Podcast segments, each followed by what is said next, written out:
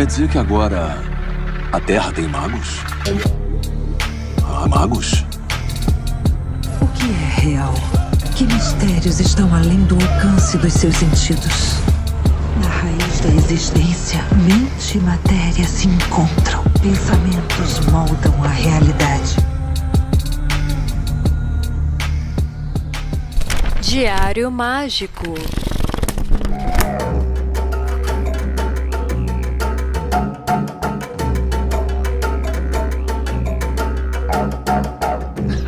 Aí sim, eu sou Rodrigo Vignoli, seu apresentador, e está começando agora mais um Diário Mágico. Eu diria o penúltimo da temporada.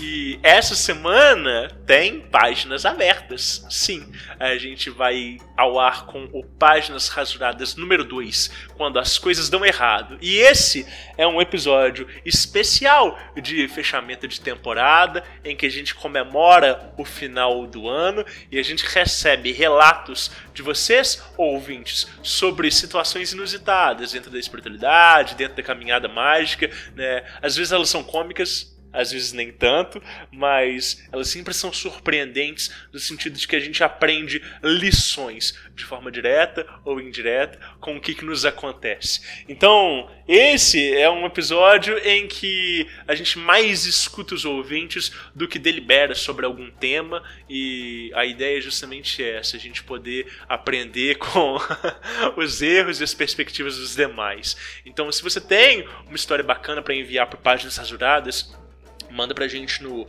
DDD 31 97537 5123 ou então manda lá no contato arroba diariomágico.com.br. Seus relatos são super bem-vindos. Né? Se está escutando isso, é, né, e ainda não é a data do Páginas Rasuradas, manda agora que ainda dá tempo de entrar pro programa, né? E, e é super divertido receber esses áudios, escutar, selecionar e também é super divertida a reação de quem escuta a própria voz no programa. É, é uma forma da gente retribuir a audiência e estabelecer um contato mais próximo com vocês, né? Isso é maravilhoso.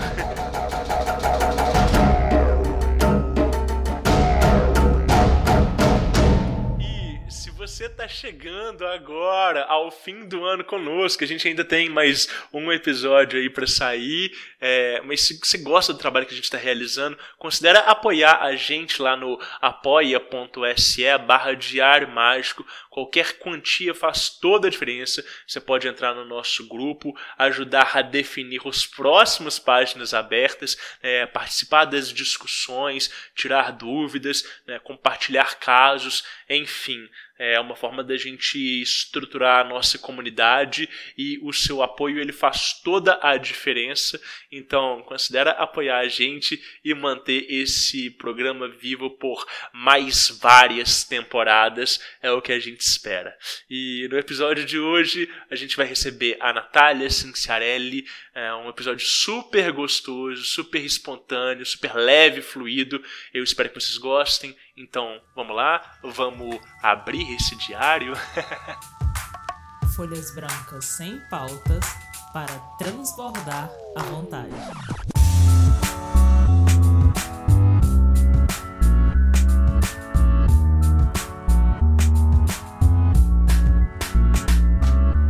Aí sim, e aí pessoal, como é que vocês estão? Hoje eu tenho o prazer de receber aqui no Diário Mágico a Natália Cinciarelli.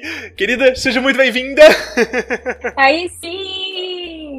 Oi, gente! Oi, pessoal, muito prazer estar aqui, tô super feliz em bater esse papo com vocês.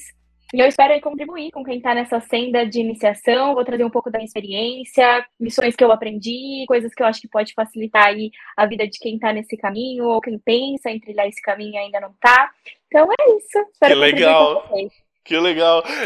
É, é muito bom sempre ter pessoas que é, né, têm essa vivência e, e, e pesquisam e estudam é, e que sabem falar bem. A gente está acostumado a, a, encontrar tanta gente que tem é, um conhecimento tão vasto, mas que não sabem se comunicar. E é muito legal de, de, de, de ter pessoas que elas têm essa eloquência e essa simpatia sua. Né? Então, quero te agradecer, primeiro, por ter aceitado o convite e queria que você se apresentasse para as pessoas, assim, quem não te conhece, quem que é a Natália, como é que começou o seu caminho, como é que é essa vivência sua. Ai, que fofo. Obrigada, Rodrigo. É, é o seguinte, então, gente, eu nasci é, com uma mediunidade aflorada. É, então, desde pequena, assim, né, eu via espíritos e tudo mais. É, mas, o que acontece? Eu sempre tive uma confusão muito grande em relação a isso. Né? Não, não só por não ter, né, eu acho que, é, eu acho que é o mais comum, né, acho que poucos de nós é, que nascem com uma mediunidade aflorada é, têm um suporte familiar, né, eu acho que o comum é que as pessoas não te entendam mesmo, né, que você seja algo esquisito ali, enfim. É, então, comigo foi a mesma coisa, é, mas o que, que me gerava uma grande confusão, né, que além dessa mediunidade aflorada, é, quando eu era muito nova, eu, eu, aconteceu um episódio comigo específico que me fez, desde então, questionar se eu realmente era uma médium. Então, é, por muito tempo, eu não tinha certeza. Eu, eu, por muito tempo, na verdade, eu achei, né, por grande parte da minha vida, que eu tinha algum problema de alguma, algum tipo de esquizofrenia, né? Que eu tinha algum problema nesse sentido. Por quê? É, quando eu tinha uns oito anos, sete, oito anos mais ou menos, eu assisti, eu, eu, fui na casa de uma amiga, de uma vizinha, né? Era super pequena, e ela colocou um filme de terror para assistir, ela colocou o chamado para assistir.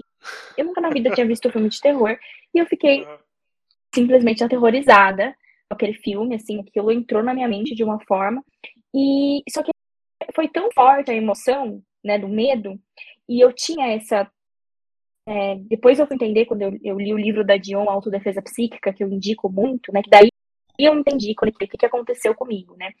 Então eu juntei a emoção muito forte, o medo, o terror para aquele filme. E eu tinha um pensamento muito fixo da mulher do chamado, naquilo, naquelas cenas do filme. E eu comecei a ver aquela mulher saindo da TV da minha casa. Eu via, via, via, via de verdade, se materializada na minha frente. Depois, no livro da Dion, eu fui entender que isso se chama forma-pensamento. Uhum. Né? Que se você tem uma emoção muito forte, um pensamento fixo, você pode criar isso, você pode materializar isso. Ela até conta um, um caso lá, que aconteceu com ela. A partir desse episódio, quando eu era muito pequena, isso me confundiu, porque ela não era um espírito, ela era um personagem de um filme, uma lenda. E aquilo, aquilo mexeu muito comigo, né? Eu contava para minha mãe, contava para meu pai. Então, quando eu contava para eles também que eu via espíritos, ficava uma mentira, né? Porque eu também via mulheres chamados saindo da minha TV, né? Mas aquilo foi aterrorizante. Eu fiquei cerca de um mês dormindo com os meus pais, assim, vendo aquilo. Eu não ficava sozinha nenhum minuto. Então, assim, foi, foi muito difícil. Então, na minha vida, eu pedi, assim, que, né, quando eu bati na primeira vez num centro espírita, eu pedi para que a minha mediunidade fosse bloqueada, né? E a vida toda eu busquei fugir da espiritualidade, né? Eu realmente odiava isso, eu queria ter uma vida normal. Né? Eu não queria isso, eu tinha muito medo dessas coisas. Até hoje eu tenho um pouquinho de medo, um pouquinho de receio de ver as coisas de novo, tá? Sim. A realidade é essa. Mas, é, porque, imagina, quando você é uma criança, né? Você fica vendo as coisas, gente, assim, você fica é. apavorado. E fica um registro psíquico ali que é, você está aprendendo a lidar com as suas emoções de alguma forma e você não sabe como lidar com aquilo dali, e você não tem amparo de, da família nem de ninguém ao redor para conseguir te instruir de como lidar com aquilo dali que é muito real e muito palpável para quem tem esse tipo de sensibilidade, né? Exatamente. Então, assim, foi muito difícil, foi muito traumatizante. Eu não queria saber de espiritualidade na minha vida, não queria ser filme de terror também. Mas de espiritualidade eu sempre fugi. Então eu passei a vida inteira fugindo, assim, não queria me envolver, não queria saber. É, nunca, nunca fui, assim, nunca pratiquei. Isso praticamente a minha vida toda, tá? Tô falando, sei lá, até uns dois anos atrás, mais ou menos. Então, só que assim, gente, é lógico, sempre voltava em algum momento. Então, tiveram fases na minha vida que, que voltava, né, de alguma forma, e aí eu fugia de, aí bagunçava a minha vida, né, e lógico, quem tá aqui já, já pratica, vocês sabem, gente, é natural, né? É, é do processo da expansão da consciência, né? Da percepção dos outros mundos, isso bagunça só, só o que você acha que é a realidade aqui na matéria, né? Você tiram, né, você um pouco do ar. Então, é, sempre vinha igual um furacão na minha vida, assim. Sempre quando aparecia, a espiritualidade de alguma forma bagunçava tudo. E eu fugia de novo.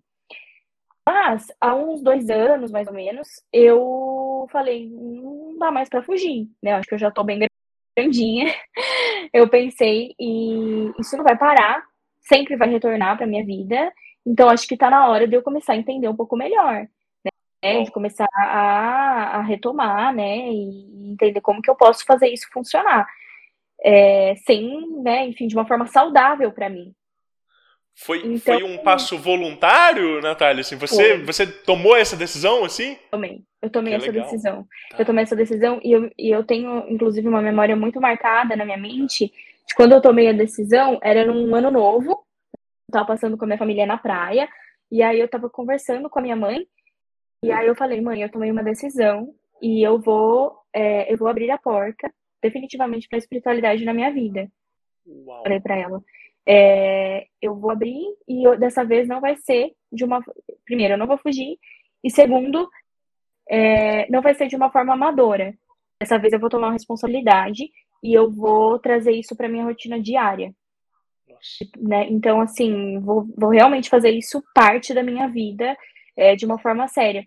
E aí foi muito doido, né? Porque a gente tava falando, eu, no momento depois que eu falei isso para ela, surgiu um cara, a gente numa sorveteria, surgiu um cara, um bandista que tava tirando tarô para as pessoas, e aí sentou na nossa mesa, tirou tarô pra gente, é, e aí falou de mim, da espiritualidade que eu tinha acabado de falar para minha mãe. Então, assim, você vê, gente, as coisas, né, não são aleatórias. Sincronicidade cabulosa. Então foi assim, foi assim que eu falei, não, eu vou abrir essa porta e vou retomar. E aí, nesse processo que eu encontrei a Rosa Cruz.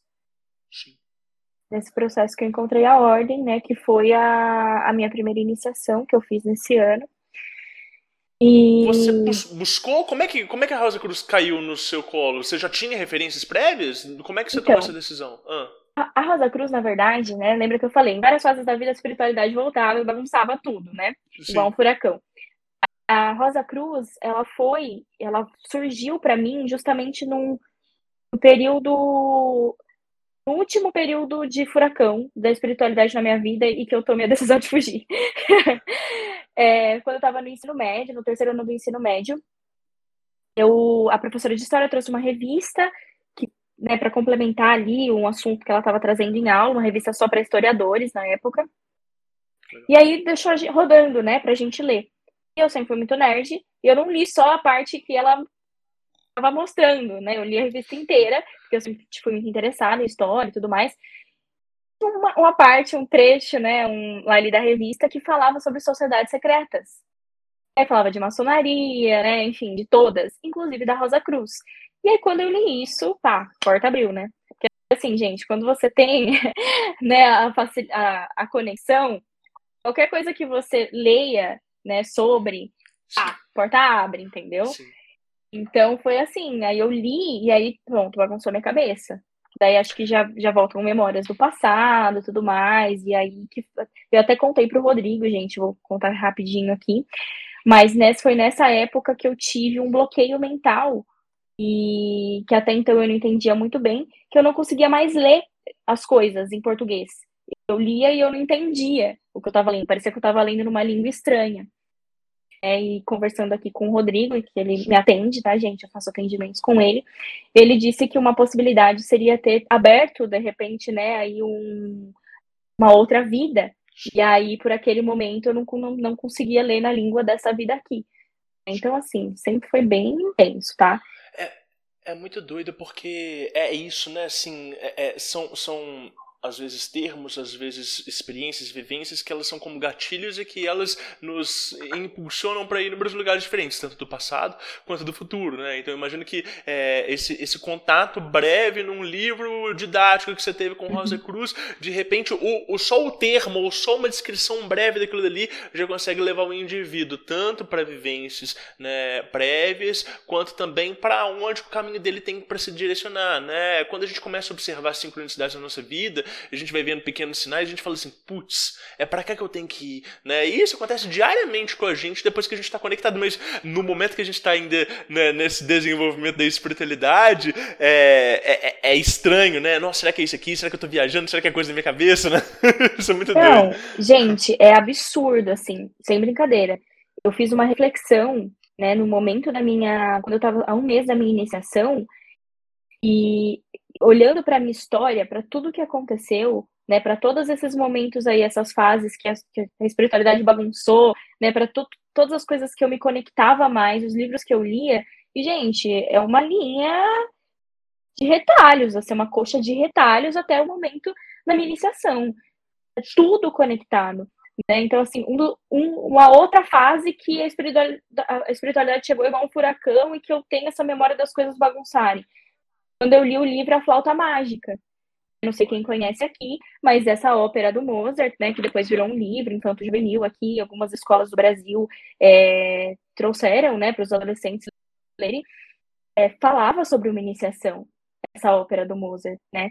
E aí, e aí, ao mês da minha iniciação na Rosa Cruz, eu peguei esse livro novamente, por acaso, né, aleatório, e, e aí vou ler o livro, de repente, entendi tudo é, a caminho da minha iniciação, ele estava a caminho, buscando o, perso o personagem principal estava buscando, buscando o templo da sabedoria, né, em, que ficava no leste e não sei o que, e assim, então, é, façam essa reflexão, gente, acho que é muito, muito interessante, se você não fez ainda, né, de todo, tudo que foi, né, tudo que te levou até aqui, até esse caminho hoje, porque não é nada, nada aleatório.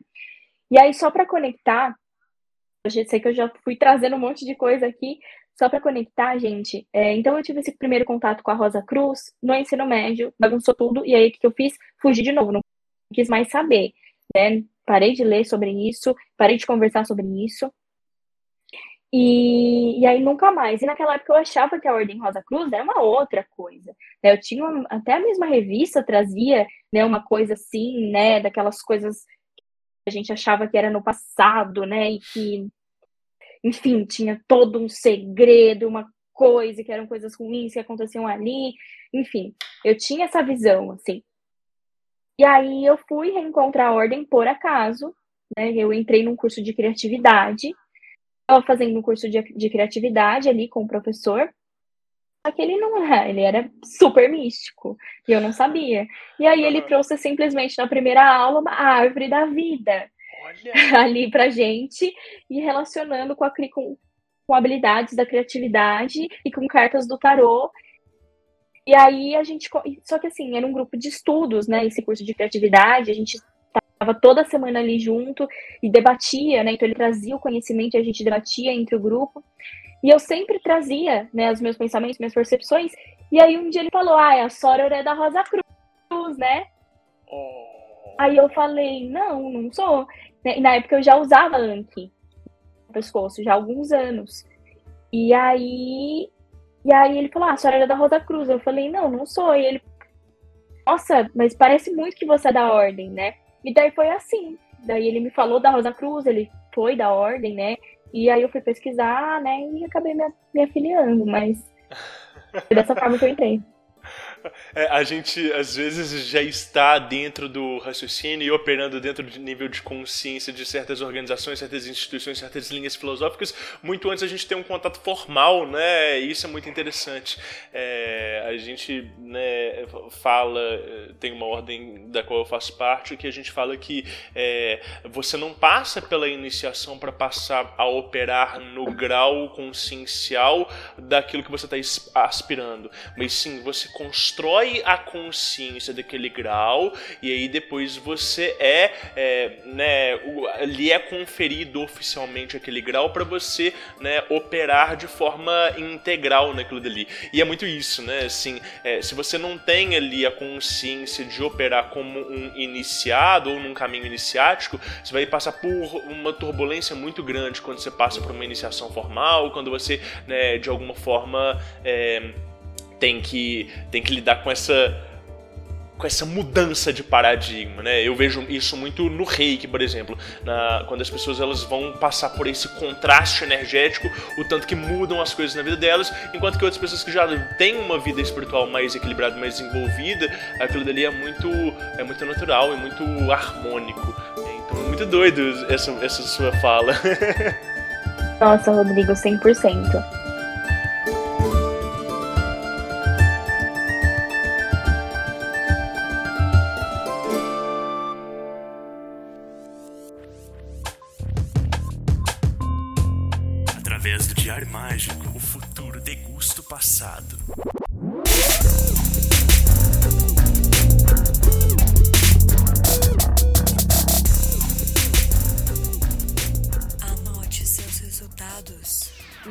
Aproveitar esse gancho para contar como foi então a minha preparação é, até a minha iniciação, como que foi esse processo, né?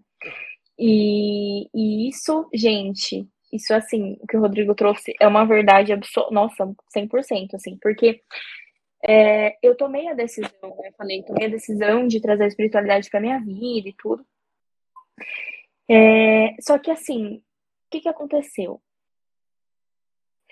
Eu ainda não tinha práticas espirituais estabelecidas.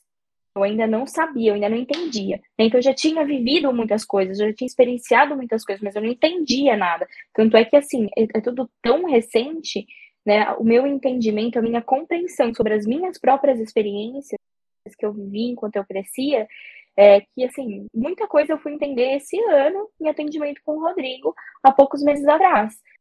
Eu, quando né, eu parei para ler alguns, alguns livros que eu não conhecia, da, por exemplo, Autodefesa Psíquica da, da John Fortune.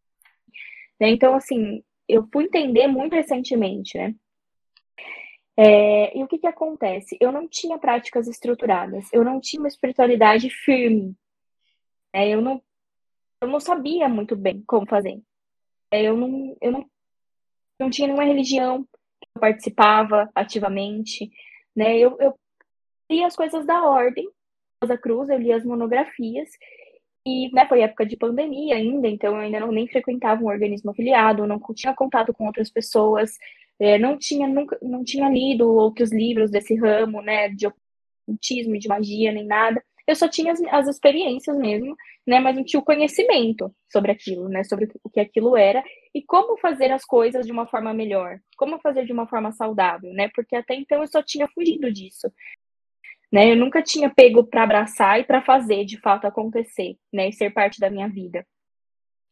Então, foi assim um período muito intenso é, de descobrir como como é, como equilibrar, como equilibrar isso, é o que, que eu deveria fazer, como era a minha forma de fazer, né? É, até então eu tinha um, uma questão com a Igreja Católica, porque é, eu fui obrigada a ir na Igreja Católica, porque meus pais eram católicos, assim, mas meu pai mesmo, na minha mãe, ela sempre foi mais a mente aberta, assim, questão de religião. Então eu cresci com essa coisa da obrigação da igreja, né? Então, assim que eu fiz 18 anos, né, assim que eu cortei aí isso, eu parei de ir, eu não fui mais, né? Então eu tinha uma questão com a igreja e eu já tinha conhecido algumas outras religiões, mas não tinha uma firmeza. E aí, quando eu, eu defini que eu traria para minha vida, eu comecei a abrir a mente, comecei a procurar, comecei a pesquisar, né, para buscar entender aí o que, o que era para mim. Aí me conectei muito com o Egito nesse processo, né? Eu já tinha essa conexão, já gostava muito do Egito, mas eu não imaginava que existia um culto aos deuses egípcios hoje, né, nos dias de hoje, que existia uma religião hoje como a a religião do Antigo Egito, né? Que é o quemetismo, no caso. E, e aí eu acabei me envolvendo com o quemetismo, né? Conheci essas práticas. Comecei a me entender, me entender nesse mundo, né? Como eu era em questão de espiritualidade, quais eram as práticas que se conectavam com o meu coração. Só que foi muito forte, porque eu tinha crenças é, muito fechadas do catolicismo, assim, né? Então, muitas coisas eu, eu sentia que eu estava fazendo uma coisa errada, né, eu, eu sentia que eu, que eu ia, se eu, sei lá, acendesse uma vela preta para nuvens, nossa senhora, eu estava fazendo uma magia negra, eu ia pagar por isso, entendeu? Eu, eu, eu tinha um nível de compreensão muito baixo, entendeu? De magia, de, de práticas, de rituais, assim, muito baixo mesmo. E, e assim, na Rosa Cruz, principalmente no início, a gente não, não tem, assim, é, a gente não aprende sobre essas questões assim de altar, né? De Sim, não é não é esse o foco da ordem, né? Uhum. É, a gente aprende sobre outras questões. Então, é, então eu tive muitas dúvidas, assim, foi um período muito nebuloso em questão de espiritualidade, porque tudo era muito novo, eu achava que estava fazendo tudo errado, não entendia. E nessa preparação para a iniciação, como eu não tinha já uma firmeza espiritual, como eu já não tinha uma prática bem estabelecida, diária, que, que me fortalecia, tudo isso junto, mais preparo para a iniciação, foi muito, muito intenso, assim, foi muito forte. Uhum. Então, assim, basicamente, gente, eu fiquei nessa segunda opção que o Rodrigo falou agora há pouco, entendeu? Que é a opção da pessoa que sofre. que não que sofre na iniciação. Foi isso, assim, passa por uma grande turbulência. Essa foi a minha vida, assim, esse é o resumo da ópera. Porque quando, quando eu comecei, né, quando comecei a estudar mais firme mesmo, né, e principalmente vai no início desse ano, que faltavam meses para a iniciação, as coisas foram ficando mais e mais intensas, né? Aí, gente, assim, virou minha, a minha vida de cabeça para baixo, basicamente, né? Eu até queria fazer uma pergunta aqui para o Rodrigo, porque eu não tenho é, tantas pessoas assim que, que dividiram a experiência comigo para saber se foi uma coisa só minha ou se de outras pessoas. Mas, como eu vejo, tá? Eu acho que não tem como você passar por uma iniciação, fazer uma iniciação sem antes viver a noite escura da alma. Seria a opinião do Rodrigo sobre isso.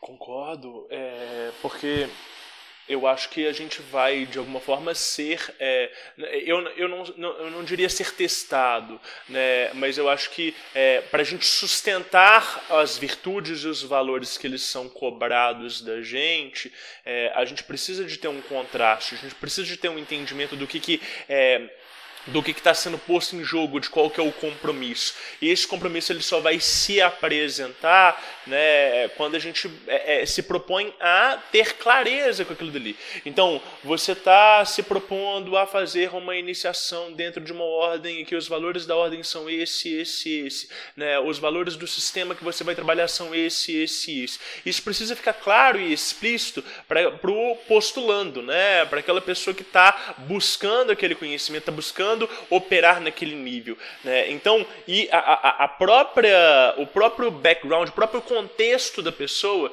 ele vai fazer um esforço para ele conseguir demonstrar isso de uma forma muito explícita e muito clara, né? para que aquela iniciação seja a coroação desse processo. Isso faz muito sentido para mim. É, e uma outra coisa que você falou, Natália, que eu achei interessante, assim, é essa coisa de uh, quando a gente tem é, essa formação cristã, seja católica, seja evangélica, e a gente vai né, trabalhar com magia prática. Eu escuto muito isso dos ouvintes do Diário Mágico, às vezes de pessoas que chegam até mim né, é, no consultório, é que elas falam assim, nossa, eu escuto e estudo muito magia, mas nunca fiz nada prático, nunca botei a mão na massa. E tudo bem, né, porque não é como se a gente fosse abolir as nossas crenças e reconstruir do nada. Não, gente, não é abolição, é uma reforma. E essa reforma, ela é passo a passo, você vai vendo o que está bem sedimentado e bem firmado e estruturado o que, que não faz sentido, né? Às vezes você vê que tem uma coisa que ela não está estruturada, mas você ainda não tem material para você conseguir dar o passo seguinte ou fazer a demolição para construir uma coisa nova. Então, não é só trocar crenças, né? É construir uma estrutura é, cosmológica que ela faça sentido dentro do nível que a gente está querendo operar. E quanto mais a gente vai avançando nesse nível, mais a gente vai ampliando e reestruturando tudo isso, né? Então, às vezes pode parecer para quem está escutando de fora que nunca teve um contato com uma iniciação formal ou que nunca teve né, uma prática de magia é, regular e constante, que tipo, ai, é só eu é, demolir tudo aquilo que eu sei e aprender coisas novas. Mas não é isso, né? A gente vai é, construindo, encaixando, sentindo. Nossa, eu acredito em reencarnação, mas não tem nenhum fundamento disso. E aí, como é que é? Eu posso estar vendo uma vida passada, é, é, né, eu posso estar vivendo vidas simultâneas. Nossa, eu acredito em outras dimensões, mas eu não tenho essa fundamentação literária. E aí, como que isso se encaixa na minha crença? E não é simplesmente, tipo assim, adotar uma crença, mas a gente vai fundamentando. Então, é um processo que ele exige uma reconstrução e que deixa a gente dentro de uma crise existencial. Não é só um processo espiritual, é um processo de reconstrução social, inclusive da forma como a gente relaciona com os nossos amigos, com os nossos familiares, com as pessoas estão próximas, porque é, quando a gente vai colocando tudo isso em xeque, né, a gente também fica um pouco inseguro, a gente também fica confuso, a gente também opera as nossas relações de forma diferente, né? Eu imagino que você deva ter passado um pouco por isso, né, Natália? Nossa, 100%. 100% falou tudo. Inclusive, isso conecta muito, né, com uma questão. É, hoje, por exemplo, eu cultuo é, a Virgem Maria, eu cultuo Jesus, né? Então, assim, eu, eu, eu não apaguei o catolicismo, eu ressignifiquei. Entendeu? Eu, eu, eu conectei, eu fiz as pontes. Então hoje, né, isso é da minha forma de ver o mundo, é da forma que eu, que eu acredito, que eu entendo, né? Eu não tenho uma linha só, né? Eu cultuo, assim, de várias culturas, né? De várias religiões que fazem sentido para mim, que eu sinto uma conexão. Então, desde Santa Saracali até Isis, né, do Egito, Virgem Maria, São Miguel Arcanjo. Então, assim, é tu, tudo que se conecta com o meu coração, tudo que faz sentido, eu, me, eu, eu estou ali, sabe? Então, é, eu acho que é justamente um processo é, de você de você não matar o que que veio atrás, sabe? Porque não é à toa que você nasceu numa família, às vezes, conservadora, é, de religião. Não é aleatório. E, e acho que, assim, o seu processo é muito mais de integrar isso. É, é muito mais de você abraçar o seu passado, abraçar essa ancestralidade, essas tradições, mas sem deixar de ser você, mas assim, sabe, integrar isso com o novo eu que você também está construindo. Então eu acho que é, é, justamente isso. É você entender e ressignificar. E, e conseguir assimilar essas, né, vamos dizer assim, essas inteligências, essas divindades, essas figuras do passado, né, e, e ter uma conexão genuína e legítima que faz sentido, é muito mais potente do que simplesmente abraçar uma herança que foi né, imposta ou que de alguma forma a gente é, né, teve que viver aquilo dali é, é por pura né, coerção, sei lá. 100%. E a realidade é que quando você quando você estabelece a conexão espiritual, você consegue ver a espiritualidade em todos os lugares. Você consegue ver ali, sabe? Então, eu tenho assim, por exemplo, ah, já fui com a minha família pra Aparecida do Norte, né? E sentei no chão, ó, tava lotada a igreja, né? Durante a missa eu fiquei, eu fiquei meditando no chão da igreja. E foi maravilhoso, entendeu? Porque Deus também está ali. A espiritualidade também está ali, sabe? Independente do que você acredita. Então, assim, a conexão ela pode ser estabelecida. E então eu acho que assim, é muito entender a sua afinidade, né? O, o que, que faz sentido no seu coração, o que ressoa com você e, e abraçar, porque se ressoa com você, tem um motivo, não é à toa. Né? Os nossos desejos, as nossas inclinações é, não, não são aleatórios. Né? Eles estão ali para mostrar o caminho pra gente. É, eu falo que a, a, o, o lugar que eu visitei que foi mais potente de conexão até hoje foi a Basílica de São Pietro, no Vaticano. Eu entrei lá e eu senti o meu canal de luz pulsando. Depois eu, eu saquei que tinha um rolê de vida passada, aquele lugar ali, eu não sei se aquilo dali é unânime para todas as pessoas. Do lado de fora, na Capela Assistindo, a gente estava sentindo muito pesado, muito denso, muito, muito complicado e tal. Mas dentro da capela, na hora que a gente entrou ali, foi uma coisa assim uma loucura. É, e aí você vê assim, pô, é, mas eu não sou católico, nossa, mas eu não tinha essa veia cristã tão pulsante assim, nossa, mas da onde que vem isso? É, aí você vê que é uma coisa que ela é adogmática, né? Que a espiritualidade ela não, é, é ela não está segmentada dentro de sistemas que a gente divide intelectualmente, né? Mas que a energia, e quando você pensa dentro de um paradigma energético, não dentro de um paradigma só intelectual, é, né, essa energia ela vai pulsar em todos os lugares se você tiver capacidade de conseguir é, conectar e assimilar com aquilo dali, né, vai, vai fazer sentido, né, independente de qual religião ou linha você siga. Com certeza, com certeza. E, eu vou chegar pro momento bom agora, viu, gente? Vai parar com a tragédia daqui a pouco. Eu não quero. É, cheguei aqui com a Cavaleira do Apocalipse, né? Quem tava pensando em entrar no caminho, acho que não vai querer mais, depois, depois de escutar. E. Mas então, é, eu achei muito interessante o que você trouxe e me lembrou né, uma curiosidade aí que aconteceu durante esse período da minha né, pré-iniciação. É, no início desse ano, é, a minha família começou a ter sonhos, minha mãe e minha irmã principalmente, sonhos frequentes que eu tava grávida. E aí elas vinham falar para mim, nossa, Natália, gente, noite após noite, assim, elas ficavam sonhando, sempre sonhavam, nossa, Natália, sonhei de novo que você tava grávida. E aí eu comecei a ver um monte de coisa relacionada à gravidez. Por todo lado, ai, não sei o que, gestação, toda coisa que eu vi, aquela coisa da sincronia, né? De que tudo fica te atingindo de todo lado, aquele assunto. e gravidez, e gestação, e não sei o que. E aí foi uma coisa muito louca, né? Porque eu não tava com ninguém na época. E aí eu falei assim, caraca, né? Não, não vai ser gravidez, né? Porque não tô com ninguém, não é isso. E, e aí, só que eu senti uma coisa muito diferente, assim, sabe? E aquilo ficava vindo, aquilo ficava vindo. E aí depois eu entendi, né? Depois desse processo, é... o que que era essa gestação, né? E quando eu, eu tava pro, bem, bem próximo ali da minha iniciação mesmo, um mês, é, especificamente antes da minha iniciação, foi quando eu conheci o Rodrigo. Quando eu fui pra Belo Horizonte para fazer o primeiro atendimento com ele. E, e aí eu fiz o primeiro atendimento com o Rodrigo.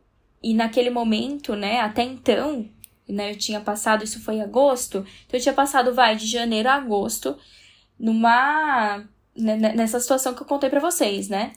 Muita muito desastre assim emocional, né? Um emocional deplorável mesmo, uma mente que só jogava contra mim, uma coisa muito complicada, nada dava certo. E, e aí, nesse momento, né, eu tinha de fato já enfrentado é, grande parte dos meus maiores medos.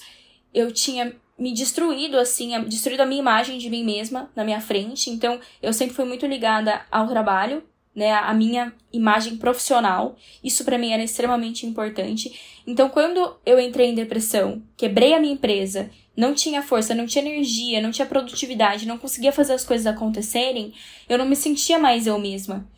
Tipo, e aí eu via minha família, tinha medo de perder minha família. Então, assim, é, foi tudo parecia que tudo ia desmoronar, entendeu? Então, assim, tudo que eu gostava em mim, tudo que eu admirava em mim, tudo que eu tinha orgulho de ser, de repente eu não era mais, sabe? Então eu tive essa crise de identidade, né, muito forte. E, e é como se eu tivesse realmente destruído o meu eu antigo na minha frente, sabe? Durante esses meses, assim. Eu vi morrer na minha frente a Natália que eu era, que eu sempre fui, que eu me orgulhava em ser, né? Que era aquela profissional muito dedicada, que conseguia fazer as coisas acontecerem, né? Enfim, que era super produtiva, alta performance. Eu vi isso desmoronar, né? De repente não conseguia fazer nem o básico. É, então, assim, foi o fim, né, pra mim. E, e aí, quando eu fui me atender com o Rodrigo em agosto, fui até Belo Horizonte, eu sou de São Paulo, mas eu fui, eu fui até lá para fazer o atendimento com ele presencial. Naquele momento eu senti no meu coração de ir. E aí foi o, grande ponto de virada, né? Eu acho que cada um vai ter um tempo aí, né, na, na sua senda, na, na, sua trajetória, na sua jornada. Para mim foram, né, esses meses aí, e, e depois desse, dessa nossa consulta foi o, o turning point, assim mesmo, né? Foi a partir dali que as coisas começaram a se transformar, que as coisas começaram a mudar. E eu saí da sessão com o Rodrigo e eu tive a oportunidade, ali naquele momento, de ir para um sítio ali próximo de BH. Fiquei sozinha num sítio. Eu ia ficar a princípio três dias, eu tinha fechado três dias, ia voltar para São Paulo, né? Só que aí. Rodrigo, é que, gente, Rodrigo já sabe de toda essa história de cor salteado. Mas assim, o que que acontece, né? Eu ia ficar só três dias, então eu fui para fazer só o atendimento com o Rodrigo e ia voltar para São Paulo. Aí surgiu esse sítio, uma amiga me indicou, não sei o que, do nada já, né, tava há muitos meses em São Paulo ali, queria ir pra natureza. Peguei três dias no sítio e ia voltar. Bem, saí da sessão, fui para esse sítio. E fui num outro, num outro, um outro nível vibratório, né? Eu saí da sessão, assim, foi realmente uma, uma coisa impressionante, o Rodrigo sabe. É, eu, eu nunca tinha me sentido daquela forma até então, né? Foi uma construção e também acho que uma, uma grande afinidade com o trabalho que o Rodrigo realiza, assim. E. Mas eu nunca tinha atingido aquele nível de consciência, assim, aquele nível vibratório até então. E eu me sentia completamente diferente de, tudo, de tudo que eu já tinha me sentido na minha vida. E eu fui para aquele sítio na natureza depois de fazer aquele trabalho. E aí, quando eu pisei ali, eu falei: não, não vou voltar para São Paulo agora, né? E ia fazer dali um mês exatamente eu ia fazer a minha iniciação. E eu falei, eu vou ficar aqui até o dia da minha iniciação, né? Eu vou ficar aqui nesse sítio e eu vou me preparar é, completamente para isso, né? Vou aqui ficar em recolhimento, em estudo, práticas, né? Onde que eu tava trabalhando é, mas trabalhava remoto, tá? É, trabalho remoto até hoje. Então eu tinha essa possibilidade. E eu fiquei nesse sítio, então, por um mês, sozinha, no interior de Minas, e fazendo essa preparação, né? E foi aí, gente, aí que eu entendi. É aí que eu entendi todas as fases do processo, né? Então, por que, que eu acho tão importante, assim, né? Por, por que, que eu tô falando tudo isso pra vocês? É, porque, às vezes, você tá na fase muito ruim, batendo a cabeça na parede, igual eu fiquei seis, sei lá, sete meses, é, quase oito, na verdade, né? Porque foi de janeiro a agosto. Você pode sair batendo a cabeça na parede, achando que nada funciona, que, né, que nada vai funcionar, porque era como eu achava. Então, assim, calma, vai funcionar, sabe? Então é isso que eu quero trazer. Nada é perdido. Nenhuma prática que você faz é perdido. Você pode não colher nesse momento, mas você pode ter certeza que você vai colher, sabe? E realmente, é tudo o que eu fiz, os retiros de silêncio, as vivências, as meditações diárias, né, o meu altar, as práticas, tudo, tudo, tudo que eu fiz me levou para esse ponto de virada mental. Então, assim, às vezes a sua alma ela precisa passar, ela precisa passar por aquele processo difícil, né? Para algumas pessoas vai ser, sei lá, um mês, para algumas vai ser anos, algumas seis meses, mas assim, é a fase que você precisa passar, mas vai melhorar. Acho que é isso que eu quis dizer. Se você continuar, se você continuar com as práticas, se você continuar no caminho, você pode ter certeza que você vai colher. E foi assim que aconteceu. Então eu fui para esse sítio. E ali, ali sim, ali eu eu tinha um outro padrão, ali eu conseguia ver tudo de uma outra forma, me sentir de uma outra forma. E eu fiquei ali, então, estudando todos os dias, todos os dias as monografias, né? E, mas foi ali também a prova final, né? Então, um mês da minha iniciação foi a prova final, onde voltou. Acho que assim. e por que, que eu acho tão interessante trazer isso aqui, né? Porque eu fui tendo essas provas durante vários meses, né? Enfrentando esses demônios, assim, esses medos, né? Esses meus, que para mim eram os maiores medos que eu tinha. Eles iam surgindo. E aí, durante esse um mês antes da iniciação, voltou. E voltou muito mais forte. Meio que assim, beleza, agora você já tá num outro padrão vibratório e mental. Como que você vai lidar, então, com esses seus medos? Como que você vai lidar? Eu quero, tipo assim, foi a, a, tipo, a prova final, sabe? E aí voltou com força. Mas aí eu já tava muito mais preparada. Né? Eu já tinha minha mente jogando comigo ali naquele momento. Então, e, pode falar. E quando, quando a gente passa, né? É, é, quando a gente vai passar por uma iniciação e a gente vai passar por essas coisas da gente enfrentar essas sombras e essa noite escura da alma, é, o, o, indivíduo ele tem a possibilidade e às vezes essa escolha nem sempre é consciente dele usar esse período em que ele está sendo posto à prova é, para que ele possa conseguir recuperar e também é, lidar, liquidar né, dívidas que ele tem né, não só dívidas no sentido de vidas passadas e de karma, mas justamente dessas transições que elas precisam ser feitas. Então, é, eu tenho coisas que eu preciso saudar na minha vida em algum momento. Né? Eu posso postergar isso e deixar para eu conseguir lidar isso aqui dentro de um determinado grau, se eu estou seguindo a senda Rosa Cruz. Né? Ou eu posso pegar e administrar essa grande quantidade de situações e de coisas que eu preciso saudar e concentrar ela num primeiro momento para que, a partir do momento que eu consiga passar por aquilo dali, né, eu consolide esse novo estado de consciência que eu estou lidando. Né? Então, isso que você né, tá narrando pra gente, que você tá contando, Natália, é uma forma da gente conseguir pegar tudo aquilo que já não faz mais sentido e concentrar né, para conseguir lidar com aquilo dali de uma forma direta. Tem um indivíduo que é muito preguiçoso, é isso que a gente está falando, né? Dessa proporcionalidade e dessa capacidade de comprometimento. Tem um indivíduo que vai deixando as coisas no caminho. Então ele passa por uma iniciação, mas é, é, esses, esses, desencontros eles continuam acontecendo na vida deles. Então é, aparece uma coisa, ele tem que lidar, e aí é, é como se fossem, né? É, eu vou usar esse termo mesmo. Né, é como se fossem karmas acumulados que eles vão se apresentando é, de forma contínua e progressiva, e etc. E tal. Mas tem indivíduos que eles falam assim: não, eu vou passar por um processo de renovação e de renascimento de fato, então eu vou concentrar tudo isso aqui e vou passar por isso de uma forma. Né? E, e, e, eu vejo muito isso né, nesse momento é, é, que você está narrando aí. E eu te falo isso porque é, eu já passei por uma situação muito similar e muito parecida. Né? Então, eu, é, é, não era dentro de uma ordem esotérica, né? eu fazia já parte de algumas ordens, mas os meus mentores eles viraram para mim e falaram assim: olha, tá chegando o um momento em que você vai fazer uma mudança de consciência, você precisa de lidar com algumas coisas que estão aí. Eu perguntei o que? Eles falaram assim: você sabe o que é e faz parte do seu processo conseguir identificar isso, conseguir lidar com isso.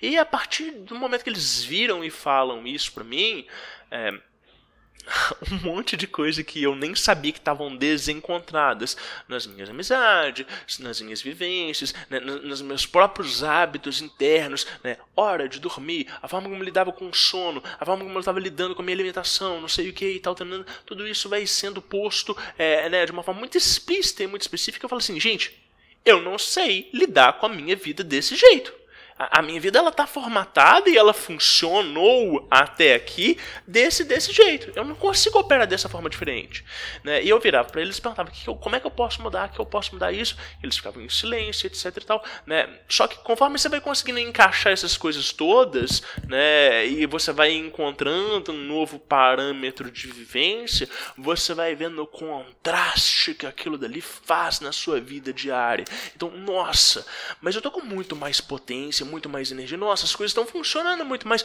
Nossa, mas é, é, é, é, eu achava que eu tinha chegado no limite do que, que eu poderia, né, em termos de volume de energia.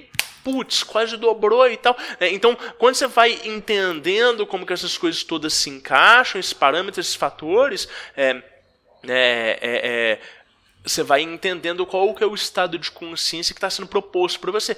E não é uma iniciação formal, não tinha data. No entanto, eu sentia toda aquela pressão do tipo, cara, ou é isso ou não é, né? Se você não conseguir fazer isso, a gente vai afastar e não vai ter mais, mais o, o, o rolê você vai ficar sempre dentro desse parâmetro. Né? Então, é, é, é, isso, né? Quando vai chegando mais próximo, a gente vai sentindo essa pressão, esse peso. Eu te cortei, desculpa, continua, Natália. Imagina! É, e o que você disse, Rodrigo, me lembra um livro, gente, que eu também indico muito, que é do Ray Sherwin. É, o livro dos resultados, né? Legal, Porque a realidade, gente, né? O que, que a gente pensa, né? Muitas pessoas, e eu também tinha essa visão é, de uma espiritualidade, um desenvolvimento espiritual, um misticismo, né, um ocultismo, que seja, é, apartado da nossa vida comum. Mas eu não vejo assim, né? Então, é lógico, gente, eu amo, eu amo ficar em meditação. Foi o que salvou a minha vida, que assim, era o momento que eu me sentia bem, feliz. Era na meditação nesses últimos meses, nos retiros de silêncio. Eu gosto desse isolamento, né? Eu, eu gosto dessas práticas. Mas eu sei que não é para isso, entendeu? Eu não tô aqui para viver em meditação. Eu não tô aqui na Terra para isso, para viver em retiros de silêncio, né, isolada. Pelo contrário, eu tô aqui justamente para impactar, influenciar de alguma forma o mundo comum, né, com o que eu conheço, com a minha forma de viver, com o que eu acredito. Então, assim, nesse livro dos resultados do Ray, ele te traz, ele te provoca, né, a olhar para toda a sua rotina para tudo que você faz na sua vida comum e classificar aquilo em, por exemplo, o que é ruim, o que é vicioso que você faz, você vai dar nome, tipo, colocar como um demônio, entendeu? Você vai criar um sigilo pra é, ele, ele te provoca a ver isso e acho que essa é a grande coisa, sabe? Entender por isso que eu, que eu até falei lá atrás. Por que, que será que você nasceu numa família conservadora, religiosa? Você entender que a sua vida comum, a sua história familiar, ela tá conectada 100% com o seu desenvolvimento espiritual, né? Tá tudo junto e misturado, né? E é justamente essas suas experiências no mundo comum, né, que, que vão te evoluir, né? Não é a leitura lá do John Dee ou do Crowley ou do, sabe? Não é isso. É o como você vive a sua vida hoje, como você trata as pessoas, né? O que, que você faz, como você cuida da sua rotina. É isso, entendeu? Então acho que a, a iniciação real que o Rodrigo quis dizer, ela vai mudar a sua vida completamente. Ela vai mudar tudo. Ela vai mudar como você pensa, como você age com os outros, tudo. Né? Acho que essa é a realidade. E não só quantos, quanto você conhece sobre ocultismo, né? Então, assim, é, é muito mais prático, né? Muito mais vida real. Maravilhoso, maravilhoso.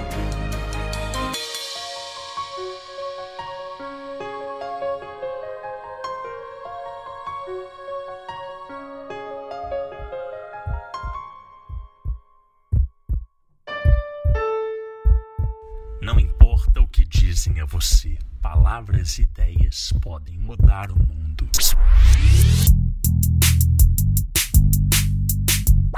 Diário Mágico.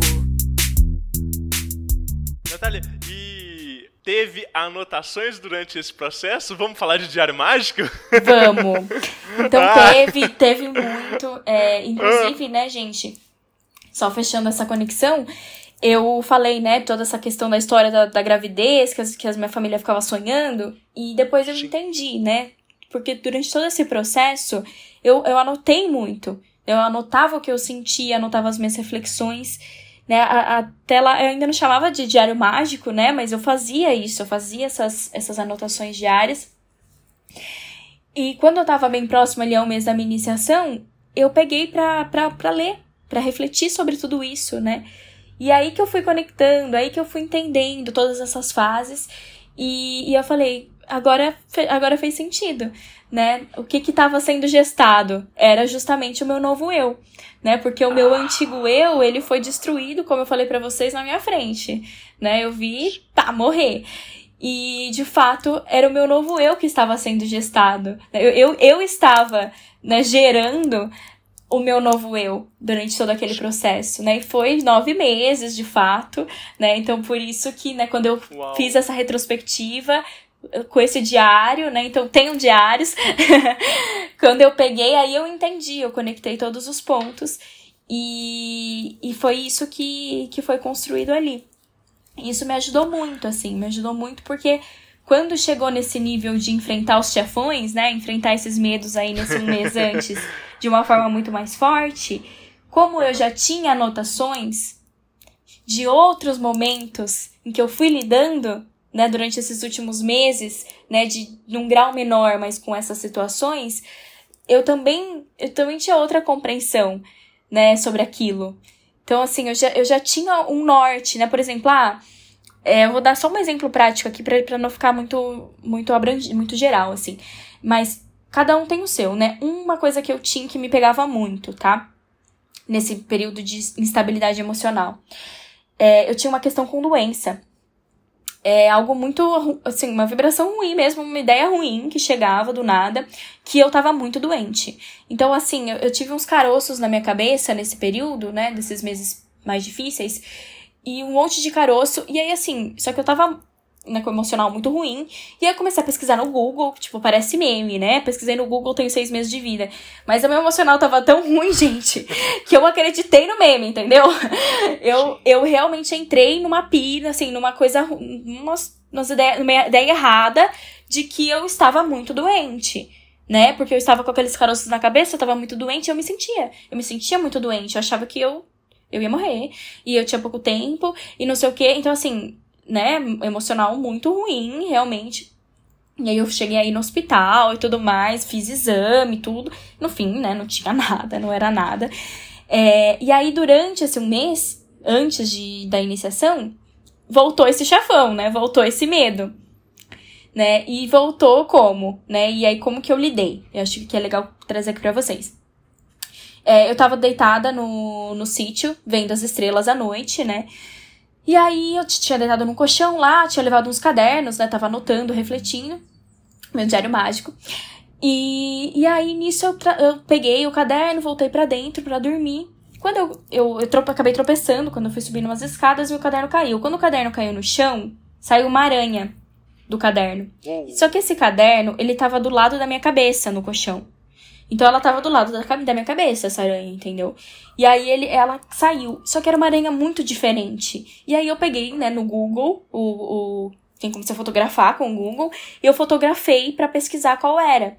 Se era venenosa. E de fato era. Era uma, uma aranha da família da aranha marrom, que é muito venenosa, né? E é muito rápido. Ela pica, tipo, necrosa o seu corpo, assim, rapidamente. E não tem muito o que fazer, assim, né? Tem que ser atendido muito rápido. E aí, naquele momento, eu, eu, eu entrei nessa ideia ruim. De novo. Falei, essa aranha me picou. Essa aranha me picou. É, eu não sei. E agora? Não tem, não tem hospital aqui perto. O que, que eu faço? E eu, come, eu comecei a sentir a picada da aranha no meu pescoço. Né? Porque, gente, nossa mente, né? É, ela já ela faz tudo muito bem feito, 4, 5D, né? Quando você, se você pensar, ela vai mostrar para você, vai fazer você sentir que é mesmo. E aí, e eu já comecei a sentir, eu comecei a sentir a picada, eu comecei a sentir uma dormência.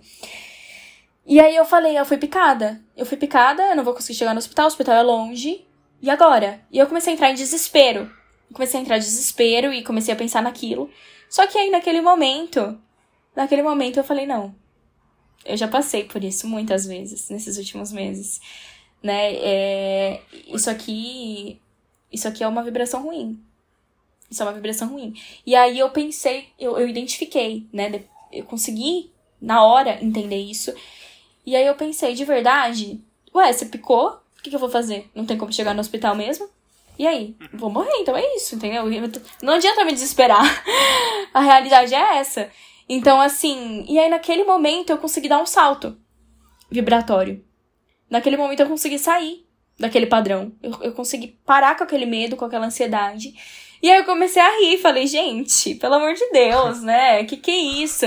Então, assim, vê, vê, é o mesmo medo, é a mesma coisa, só que eu tava em outra consciência.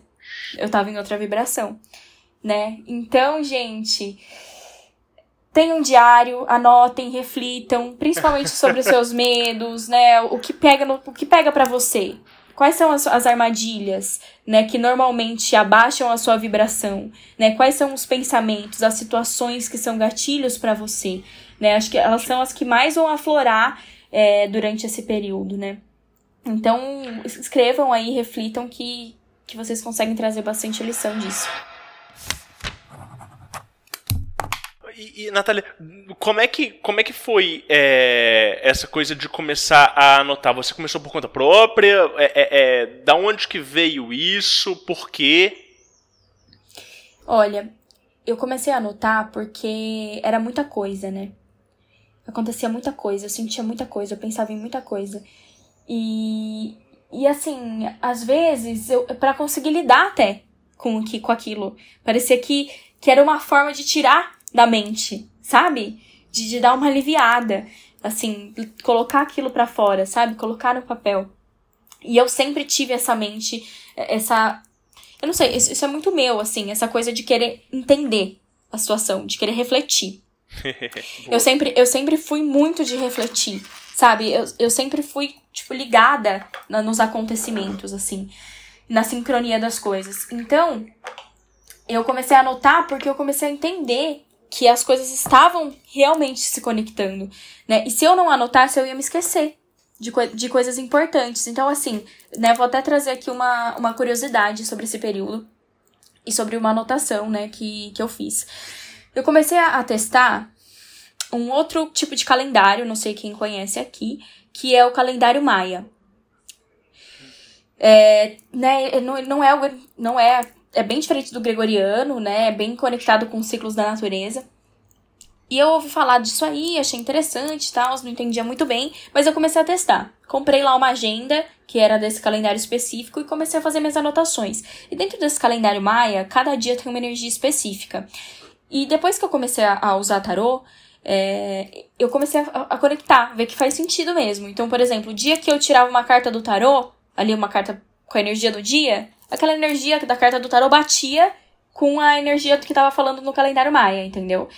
Então, assim, é só uma forma de organizar, mas a realidade é que, sim, né, os, os dias têm a sua, a sua energia, né? Assim que eu, que eu vejo. E aí eu comecei a fazer as anotações ali, né? E, e entender um pouquinho daquele sistema e como que as coisas se conectavam.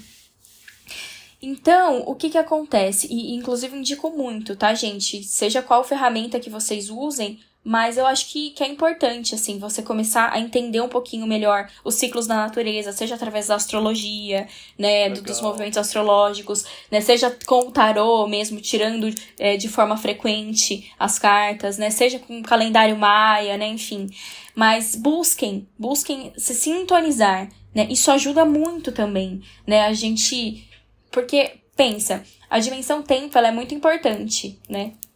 Vivemos uma dimensão tempo, ela tem uma influência muito grande sobre a nossa vida. Então, quando a gente é, sistematiza isso, se conecta com sistemas mais naturais de contagem de tempo, isso facilita, né? Isso sintoniza a gente, né? Melhor, assim. Eu acho que pelo trabalho que você tem para fazer isso e, pela, pelo impacto que isso traz na sua vida, compensa muito, entendeu? É um movimento que não é tão, tão complexo, é simples, uma prática simples de você mudar a agenda, né? E que vai trazer um impacto muito positivo para você nessa questão de sintonia, né, com os ritmos da natureza.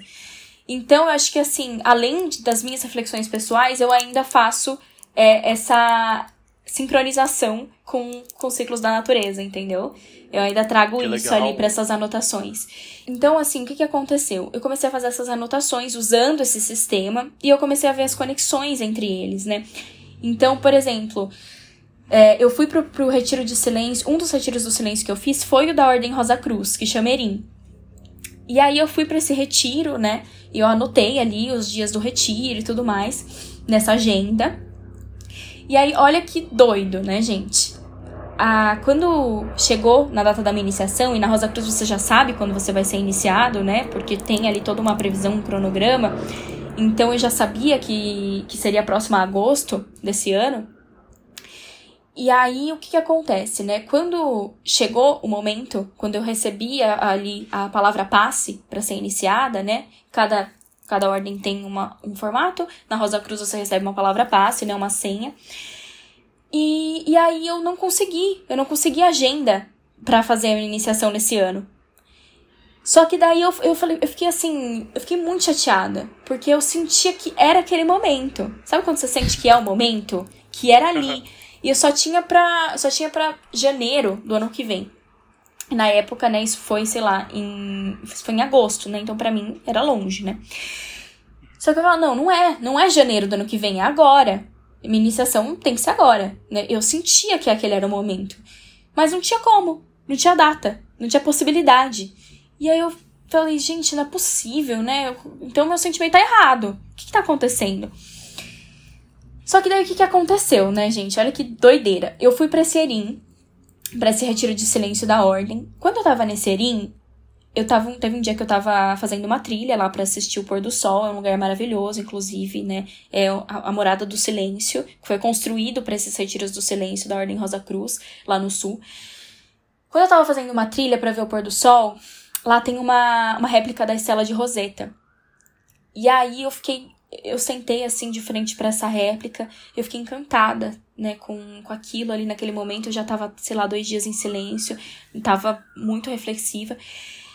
E aí teve um, um hieróglifo específico, né, que é a linguagem do Egito Antigo, teve um hieróglifo específico que me chamou muita atenção. E ali eu andava sempre com um caderninho, né, para anotar. E aí eu desenhei aquele hieróglifo no meu caderno naquele, naquele momento, né? E escrevi para guardar de lembrança, né? Então eu sempre registro, gente. Tudo, data, tá? Registrem, coloquem data, coloquem horário, porque as coisas são conectadas. E aí eu, eu desenhei ali naquele caderninho e registrei, em 2022, beleza. E aí nisso, fui tentar fazer a minha iniciação, isso um mês e pouco depois. Foi um mês e pouco? Foi. Um mês e pouco depois, dois, vai, dois meses. Eu fui tentar fazer minha iniciação, não tinha agenda, só, só teria pro próximo ano. E aí, nisso, eu tava olhando para a palavra passe, né? Tava olhando para a senha dessa minha iniciação, que é, um, é uma palavra em egípcio antigo. E aí eu falei, ah, o que, que, será que significa isso, né? E aí eu fui pesquisar no Google o que, que significava. Quando eu pesquisei essa palavra no Google, abriu o hieróglifo correspondente.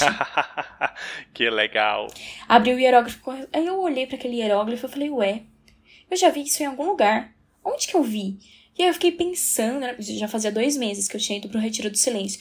Eu fiquei pensando, nossa, onde que eu vi isso? Eu vi, mas não é uma coisa comum. Eu sabia que tinha alguma coisa especial ali, sabe? falei, não, o que, que tem isso? E aí eu me lembrei. Fui lá e falei, não, não é possível. Peguei o caderno do Erim Abri. Era o hieróglifo que eu tinha desenhado quando eu estava nesse retiro do silêncio da ordem. Exatamente. Era o significado, era da senha da, da minha iniciação.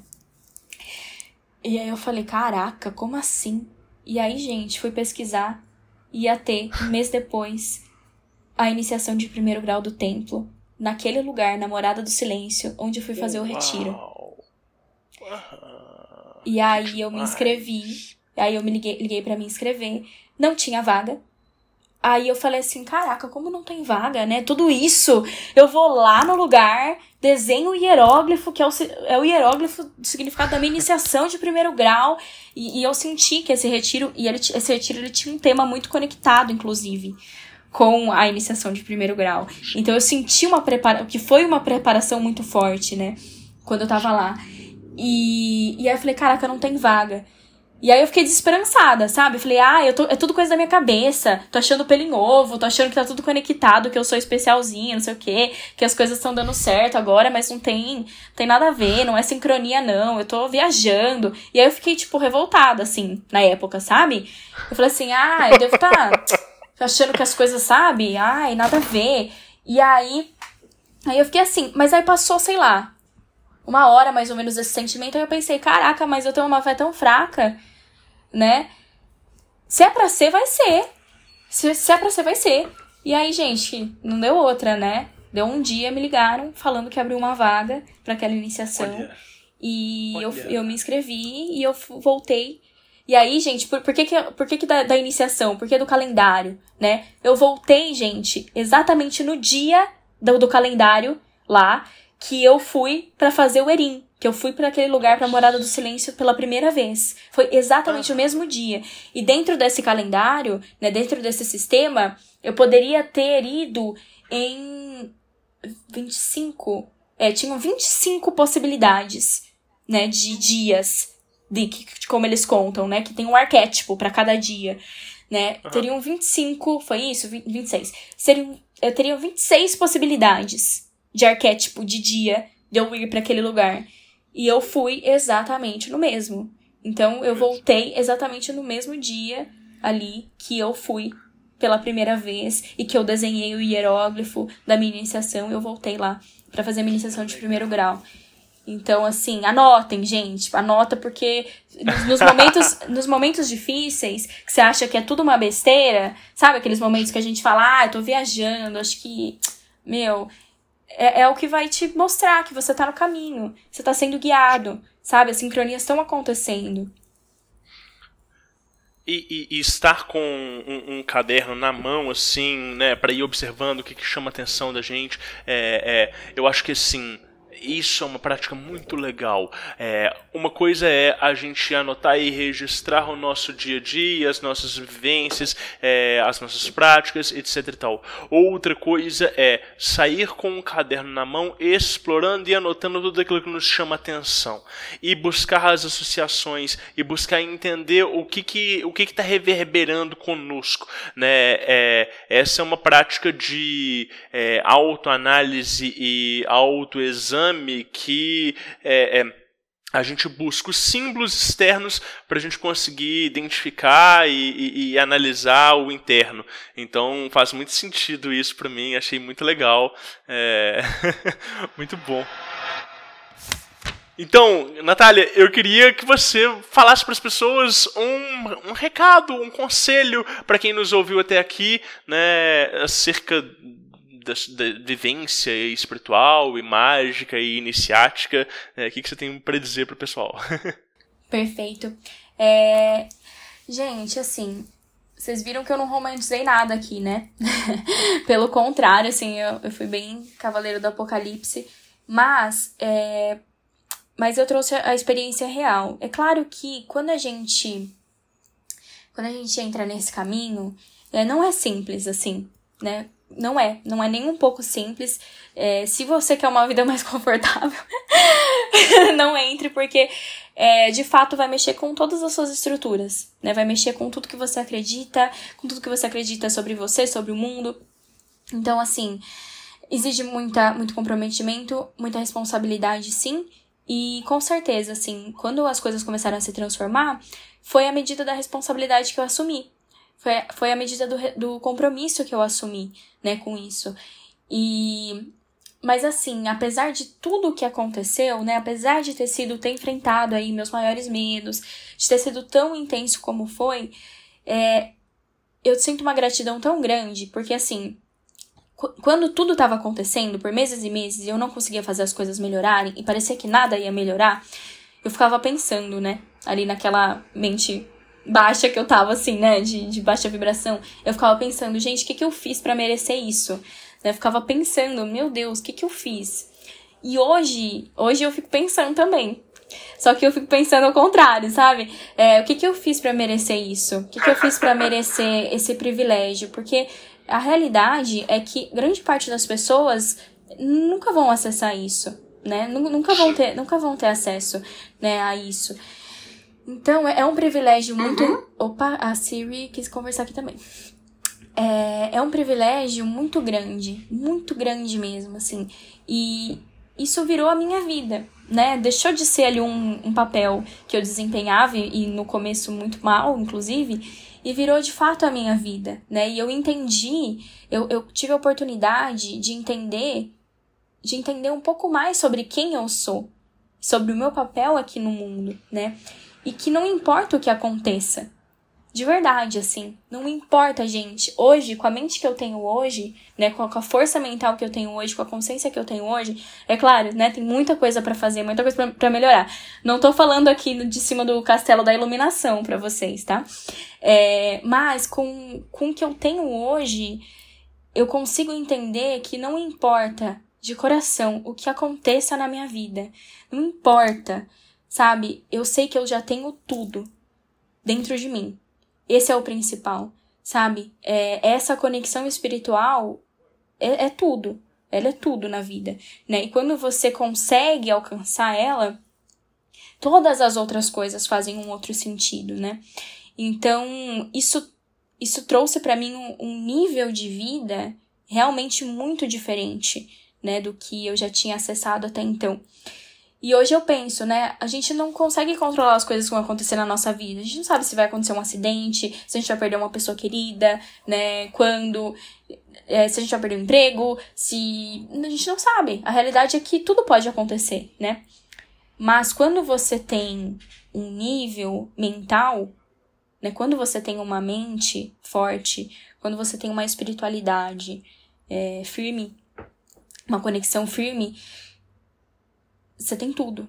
Essa é a realidade, né? E, e então, assim, hoje eu penso, caraca, o que, que eu fiz para merecer ter essa conexão, sabe? Poder lidar com todas as coisas da forma que eu lido hoje, ver as coisas da forma que eu vejo hoje, ter essa força. Gente, esse é o pilar que me sustenta. Não importa o que aconteça. O meu pilar ele tá ali e ele nunca vai, ele nunca vai desaparecer, porque eu não vou deixar, sabe? Todos os dias eu vou estar tá ali refazendo essa conexão e me colocando a serviço, sabe? Desse canal e dessa dessa luz. Então, assim, eu tenho tudo. Todos os dias eu só. Lógico, tem dias que são mais difíceis, né? A gente tem problemas na, na vida comum que acontecem, questões, ansiedades e tudo mais. Mas eu sempre consigo retornar. Eu sempre consigo retornar e falar: não, eu tenho tudo. Eu já tenho o mais importante. Então, assim, é, vão, se tá no coração de vocês, é, sim, procurem, procurem esse caminho, sigam. É, se você tá nesse caminho e tá difícil, continua, persiste, que as coisas vão melhorar. E acho que não tem nada de verdade, assim, na vida, como conseguir, em alguns momentos, poder olhar e um pouquinho por baixo do véu dos mistérios. Acho que essa é a coisa mais, mais preciosa. Uau, uau. Incrível. Querido, para quem quiser te encontrar, trocar uma ideia, nossa, gostei muito da Natália, quero ver e tudo. É, é, onde tem, tem arroba, como é que é? Me passa tudo. Vou, vou passar. Antes eu posso só falar uma coisa rapidinho? Claro, todas. Porque te, depois da minha iniciação, gente, faz, sei lá, um pouquinho tempo, eu encontrei um texto. E foi um texto tão forte que para mim resumiu tanto esse momento, sabe? O, o significado, o símbolo. Talvez para quem ainda não tá nesse processo aqui, não fique tão claro. Mas se você, depois desse, de escutar isso, viver o processo, volta aqui e, e escuta de novo, que daí vai fazer muito sentido para você. E se alguém tá, eu quero dividir, porque para mim foi um símbolo, assim, né, de tudo que aconteceu e, e tudo que aconteceu dentro de mim. Eu quero dividir com vocês bem rapidinho, então, posso? Esse texto? Claro, por favor. Fala assim, ó.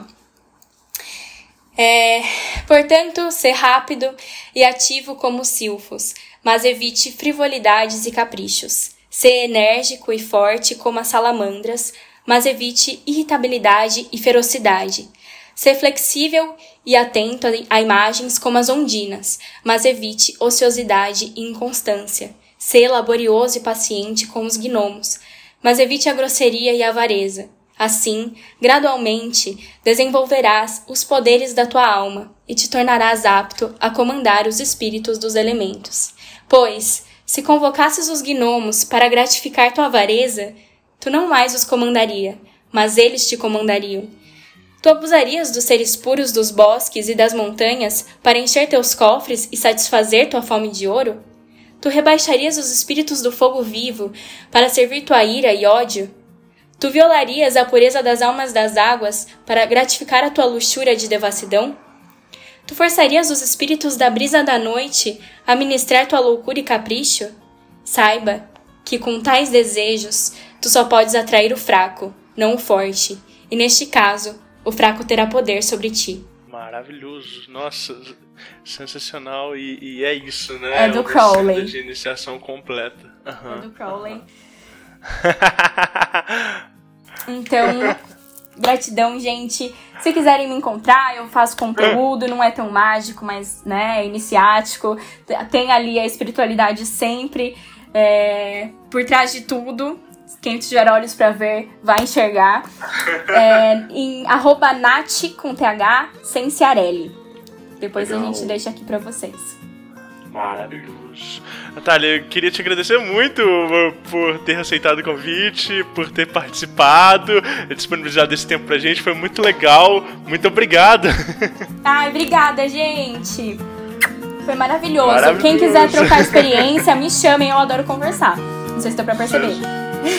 Sensacional! Aí sim.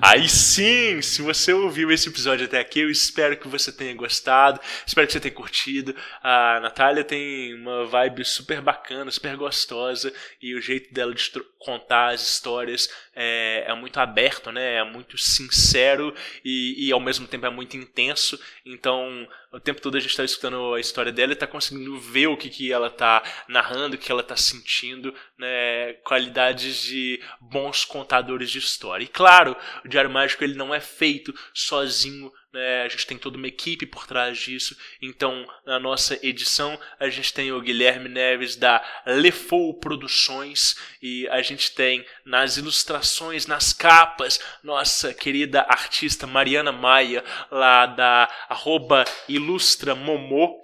E eu sou o Rodrigo Vignoli, eu sou apresentador, produtor, junto com a Raquel e junto com uma equipe de outras pessoas que nos auxiliam, a gente toca esse projeto. Muito obrigado pela sua audiência e anote os seus resultados. Podcasts.